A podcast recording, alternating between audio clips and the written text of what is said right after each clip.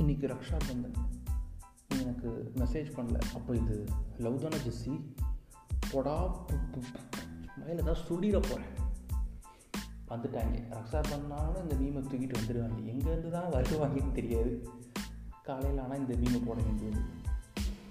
அப்படி இல்லையா? நான் கேட்குறேன் தெரியாமல் தான் கேட்குறேன் நீ பண்ணுறதே ஒன் சைடு லவ் நீ லவ் பண்ணுற பொண்ணு அந்த பொண்ணுக்கே தெரியாதுன்னு வச்சுக்கேன் நீ பண்ணுற லவ் அந்த பொண்ணோட நிலைமையை கொஞ்சம் யோசிச்சு பாரு. அது என்ன நினைக்கும்? நம்ம காத்து கருப்பு கலை மாதிரி டேய் யாரா நீ?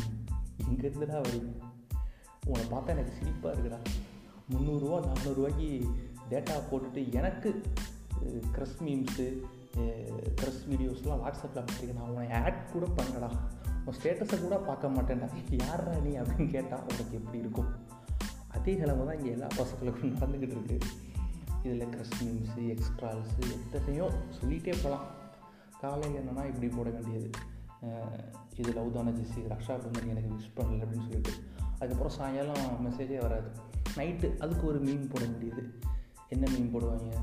ஓ எனக்கு ரக்ஷா பந்தன் சொல்லணும்னு கூட தோணலை ஷாலினி. தோணலை. அப்படின்னு சச்சின் மீன் தூக்கி போட வேண்டியது. இப்போ உனக்கு மெசேஜ் பண்ணணும்னா பண்ணக்கூடாதா? என்ன தான் சொல்ல வர அப்படின்னு நமக்கெல்லாம் கேட்க தோணுது.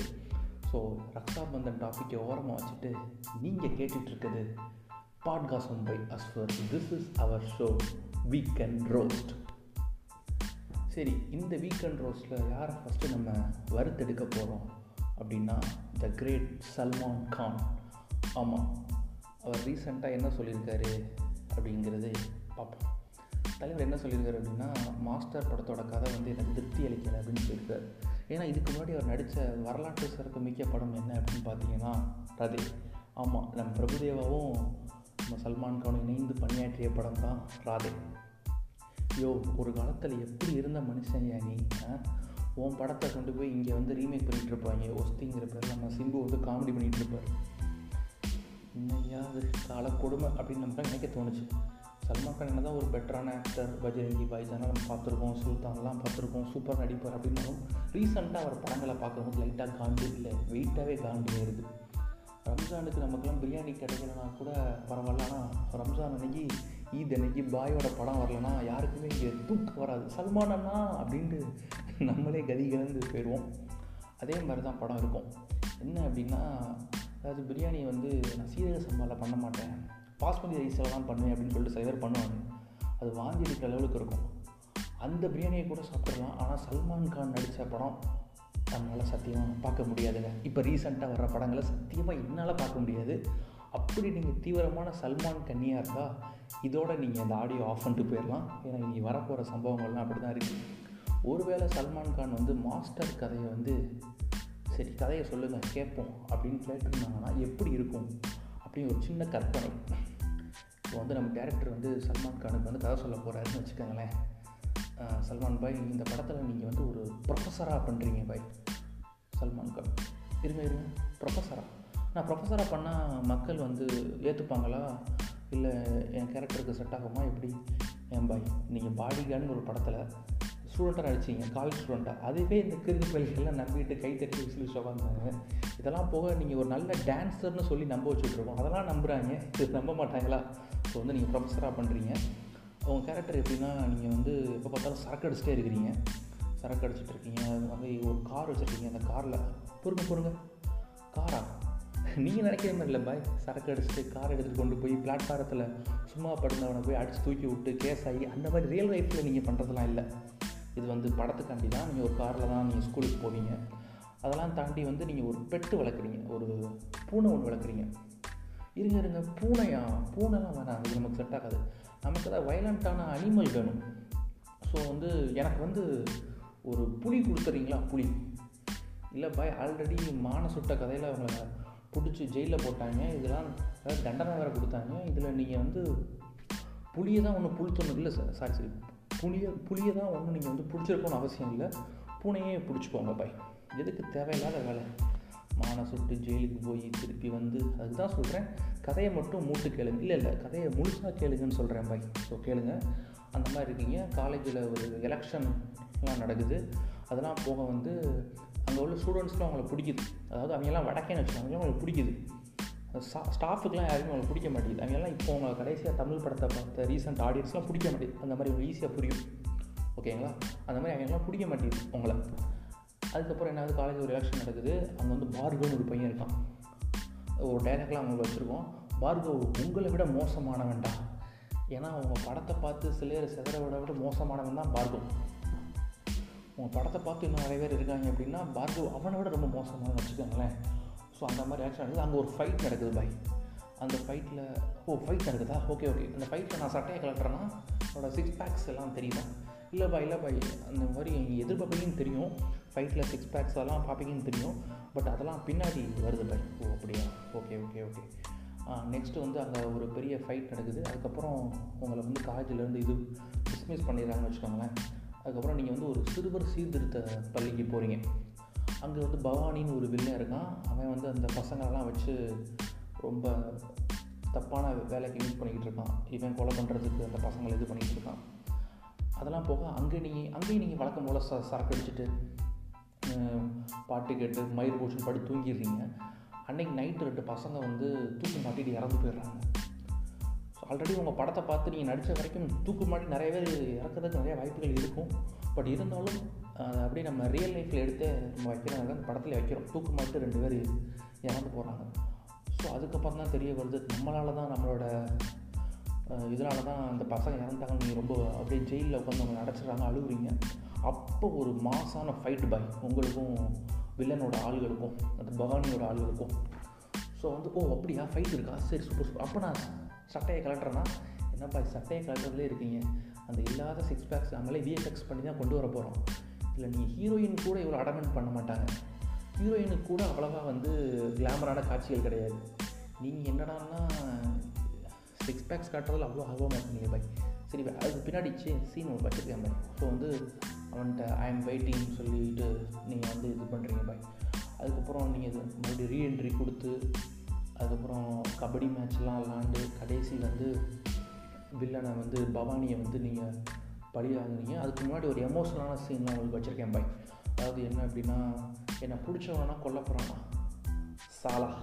என்னை பிடிச்சவன் கோடி பேர் இருக்காண்டா வெளியே. மற்ற கொள்றா அப்படின்னு நீங்கள் ஹிந்தியில் கெட்ட வார்த்தைலாம் பேசுகிறீங்க பை அப்போ எமோஷனலாக நீங்கள் பேசுகிறீங்க பார்க்க உங்களை விட மோசமானவன் அப்படின்னு சொல்லும்போது எல்லா தேட்டருமே சிரிக்குது உங்களை பார்த்து. ஸோ அது எமோஷனலாக சீன்னா நீங்கள் பேசும்போது கண்டிப்பாக எல்லாம் சிரிக்க தான் செய்வாங்க.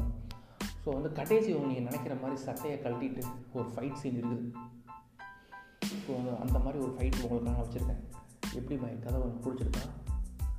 நீங்கள் சொல்கிற கதைலாம் எனக்கு செட் ஆகிற மாதிரி இருக்குது செட் ஆகாத மாதிரி இருக்குது பட் வந்து படத்தில் வந்து பாட்டு எதுவுமே நீங்கள் சொல்லவே இல்லையே.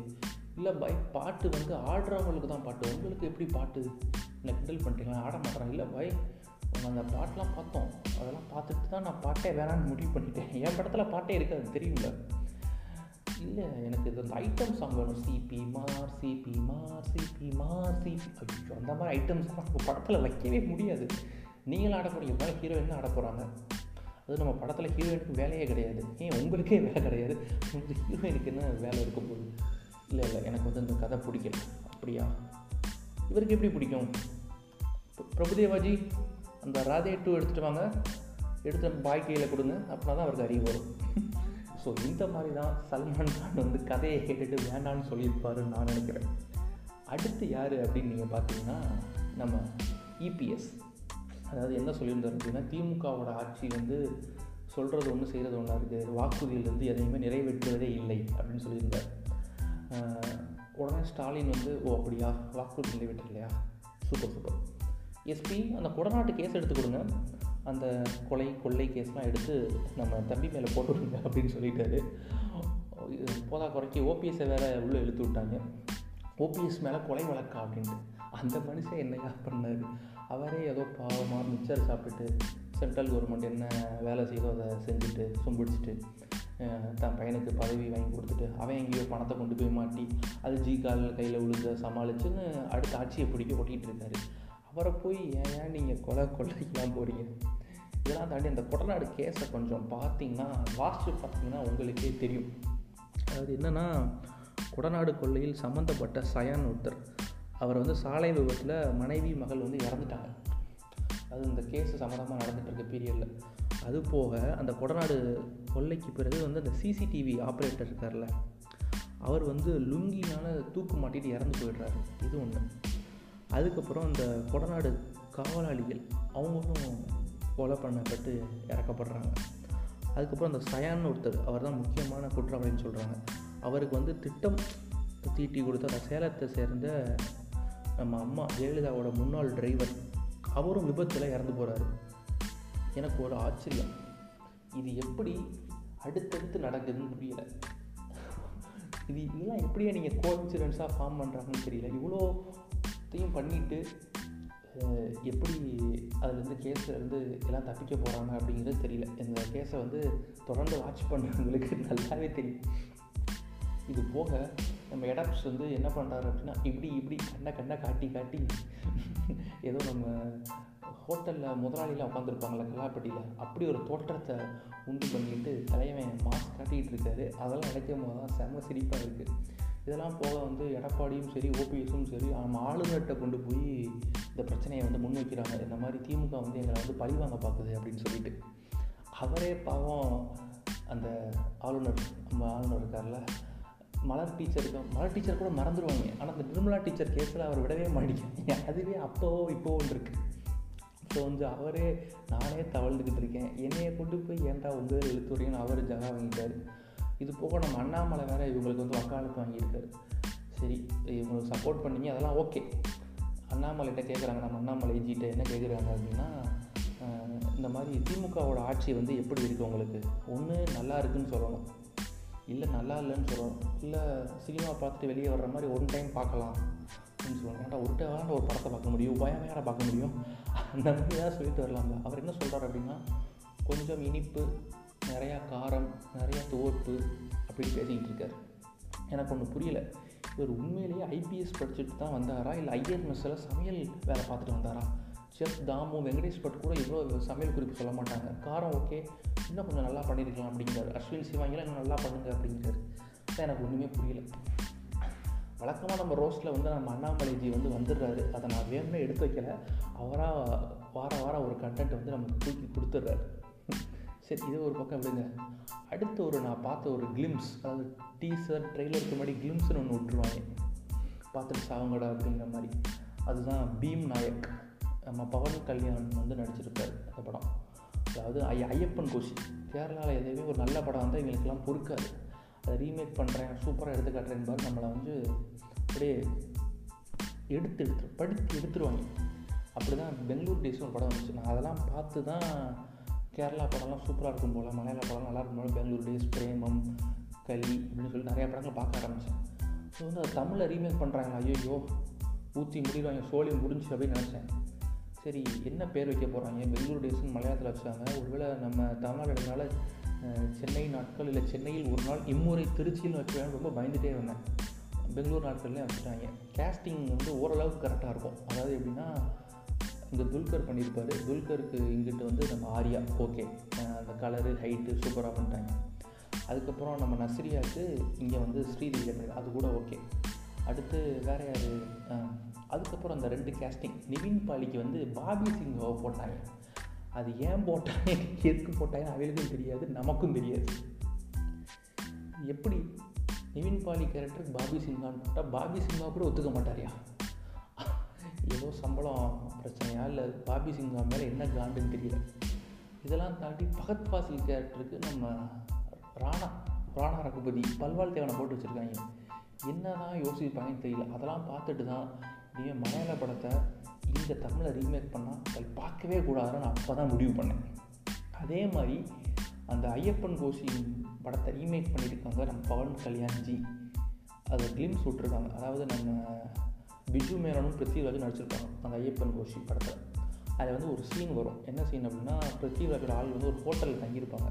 நம்ம பிஜு மேனன் வந்து நடந்துகிட்டே போவார். நடந்து போய் அந்த ஒரு பாட்டு வரும். ஆஹா ஓஹோ இந்த மலையாள சாங் இருக்குல்ல அந்த தீம் போகணும் அப்படியே போய் அந்த ஒரு ஜீப் மேலே ஏறி அடிப்பார். அதை கிளிம்ஸாக இவங்க எடுத்து விட்ருக்காங்க தெலுங்கில். நம்ம பவன் கல்யாணம் நடந்து வர்றாரு அவர் ஐயப்பனா கோஷியா அப்படிங்கிறது நமக்கும் தெரிய மாட்டேங்குது. நடந்து வர்ற அவருக்கும் தெரிய மாட்டேங்குது. எனக்கு ரொம்ப நேரமாக டவுட்டு ஏ உண்மையிலே எந்த கேரக்டராண்டா பண்ணுறாங்க அப்படின்ட்டு. சரி நம்ம மலையாள படத்துலேயே அந்த ஜீப்பு மேலே ஏறி அந்த ஃபஸ்ட் ஃப்ளோருக்கு போவார் நம்ம பிஜுவன் எனக்கு தெரிஞ்சு இந்த படத்தில் ஜீப்பிலே ஏறி கொண்டு போய் ஆம்பளை ஆம்பளைன்னு ஃபஸ்ட் ஃப்ளோரில் போயிடுவார்னு நினைக்கிறேன் நம்ம பவன் கல்யாண்.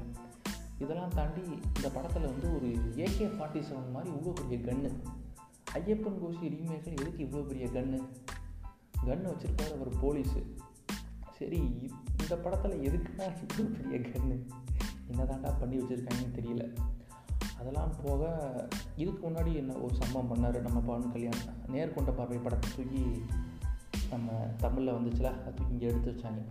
கோர்ட்டில் அப்படியே கற்று வருங்க அந்த டேபிளை தூக்கி போட்டு உடப்பார். இது நம்ம பையனுக்கு மீம்ஸ்லாம் போட்டாங்க. கோர்ட்டில் இப்படிலாம் கண்டபடி உங்கள் மயிறு மாதிரி கத்தக்கூடாது.